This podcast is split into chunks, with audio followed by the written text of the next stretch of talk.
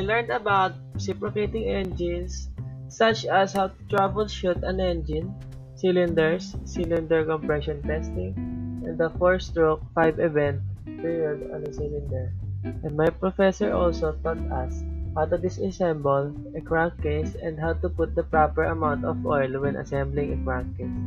as well as all of the other parts of a crankcase, such as the crankshaft, camshaft, and other components thank you